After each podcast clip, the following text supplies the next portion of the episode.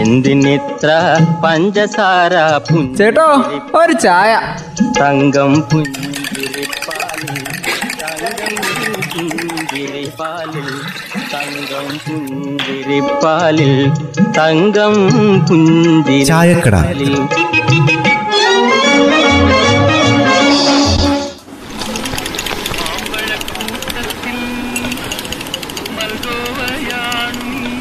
Bunny നിങ്ങളുടെ വാർഡിൽ ആർക്കാ മോനെ മുന്നേറ്റോ? അതൊന്നും ഇപ്പൊ പറയാൻ പറ്റില്ല പിള്ളച്ച തുടങ്ങിയിട്ടല്ലേ ഉള്ളൂ. എന്തായാലും ഈ കോവിഡ് വന്നോണ്ടേ ബഹളത്തിനൊരു ഇത്തിരി കുറവുണ്ട് കേട്ടോ. ഓ ഇങ്ങനെയൊക്കെ മതിയമ്മേ ഇപ്പൊ ഒരു സമാധാനം ഉണ്ടല്ലോ. എന്തായാലും ആവുന്ന പോലെ എല്ലാരും പ്രചരണമൊക്കെ മുറുക്കിയിട്ടുണ്ട്. ബെന്നിച്ചേട്ടാ ഈ കഴിഞ്ഞ ദിവസങ്ങൾ അതിർത്തിയിലൊക്കെ പോലീസ് എക്സൈസും ചേർന്നിട്ടേ പരിശോധനയൊക്കെ നടത്തിയിട്ടുണ്ടല്ലോ.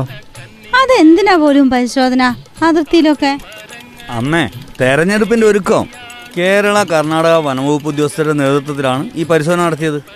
അതമ്മേ ഈ വനാതിർത്തിയിലൊക്കെ വ്യാജവാറ്റുണ്ടോന്ന് അറിയാൻ വേണ്ടിട്ടാ അത് മാത്രമൊന്നുമല്ല ചെറിയമ്മേ നായാട്ടും മാവോയിസ്റ്റ് സാന്നിധ്യമൊക്കെ ഉണ്ടോന്ന് അറിയാൻ കൂടി വേണ്ടിയിട്ടാ ഈ പരിശോധന നടത്തിയത്.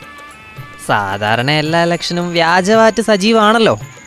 പലരെയും വീഴ്ത്താനും പിന്നെ പലതും ചെയ്യിക്കാനൊക്കെ. ആ അങ്ങനെയൊക്കെ ഉണ്ടാവാൻ സാധ്യതയുണ്ട്. അതുകൊണ്ടാണ് ഇങ്ങനെ ഒരു പരിശോധന ഒരു മുൻകരുതൽ എന്ന നിലയ്ക്ക്. എന്തായാലും ബെന്നി ഈ കാര്യങ്ങളൊക്കെ അങ്ങ് ചൂടായി വരിക. മൂന്ന് ഘട്ടങ്ങളായാലേ പഞ്ചായത്ത് ഇലക്ഷൻ നടക്കാൻ പോകുന്നത്? അതിനായിട്ടേ മുപ്പത്തിനാലായിരത്തി എഴുന്നൂറ്റി പത്ത് പോളിംഗ് സ്റ്റേഷന് റെഡിയാന്നല്ലേ കേട്ടത്?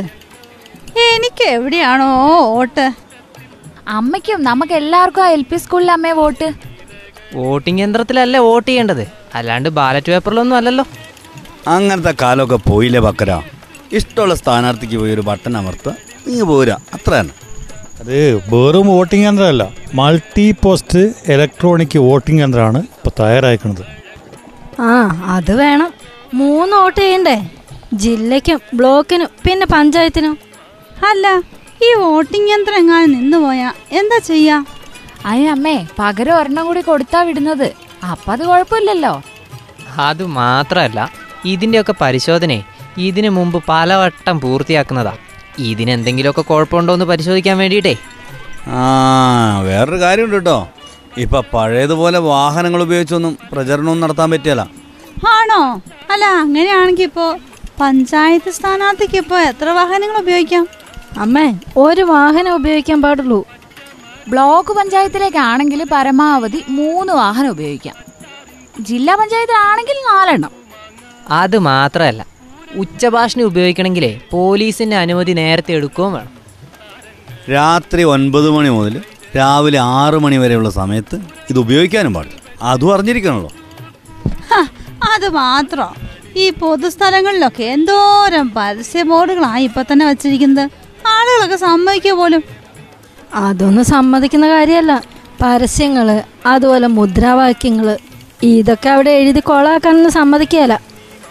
അങ്ങനെയൊക്കെ ചെയ്താലേ മാതൃകാ പെരുമാറ്റച്ചട്ടം എന്ന വാൾ ഉപയോഗിച്ച് നേരിടുന്ന പറഞ്ഞിരിക്കുന്നത് അതുപോലെ സ്വകാര്യ വ്യക്തികളുടെ സ്ഥലത്തും കയറി ഇതുപോലെ എഴുതാനൊന്നും പറ്റിയല്ല ഇതുപോലെയുള്ള നിയമം വെച്ചേ അതിനെ നേരിടുമെന്നാ പറഞ്ഞേക്കുന്നത് ഇനി ഇതറിയാതെ ആരെങ്കിലും ചെയ്തിട്ടുണ്ടെങ്കിൽ അത് ഉടനെ മാറ്റുന്നതാ നല്ലത്. ഇതൊക്കെ നീക്കം ചെയ്തിട്ടില്ലെങ്കിൽ കുഴപ്പമൊന്നുമില്ല. ബന്ധപ്പെട്ട ഒരു നീക്കം ചെയ്യും. എന്നിട്ട് ചെലവ് അതാത് രാഷ്ട്രീയ പാർട്ടിക്കാരുടെ പേരിലങ്ങ് എഴുതി വെക്കുകയും ചെയ്യും. അപ്പോൾ കൊടുക്കേണ്ടിയും വരും. അത്രേ ഉള്ളൂ. അത് പോട്ടെ. ഇപ്പൊ എന്റെ സ്ഥലത്ത്. അവിടെ സ്ഥാനാർത്ഥികൾക്ക് മുദ്രാവാക്യം എഴുതാനൊക്കെ ഞാൻ അനുവാദം കൊടുത്താലോ? അതിനെന്താ കുഴപ്പം? പക്ഷെ രേഖാമൂലം അമ്മ അവർക്ക് എഴുതി കൊടുക്കണം. അങ്ങനെയാണേ കുഴപ്പമില്ല.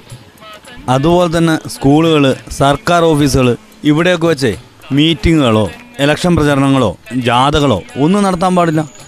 ആ ഇതൊക്കെ ആവശ്യം. ഒരു ലക്ഷം കഴിയുമ്പോഴേക്കേ നാട് മുഴുവൻ വൃത്തികേടാക്കിക്കൊണ്ടിരിക്കുമല്ലായിരുന്നോ ഇപ്പൊ നിയമങ്ങളൊക്കെ അങ്ങ് പാലിക്കുക. അതിനനുസരിച്ച് തെരഞ്ഞെടുപ്പിനായിട്ട് ഒരുങ്ങ എന്തിനിത്ര പഞ്ചസാര ചേട്ടോ ഒരു ചായ. തങ്കം പുഞ്ചിരിപ്പാലിൽ തങ്കം പുഞ്ചിരിപ്പാലിൽ. തങ്കം പുഞ്ചിരിപ്പാലിൽ തങ്കം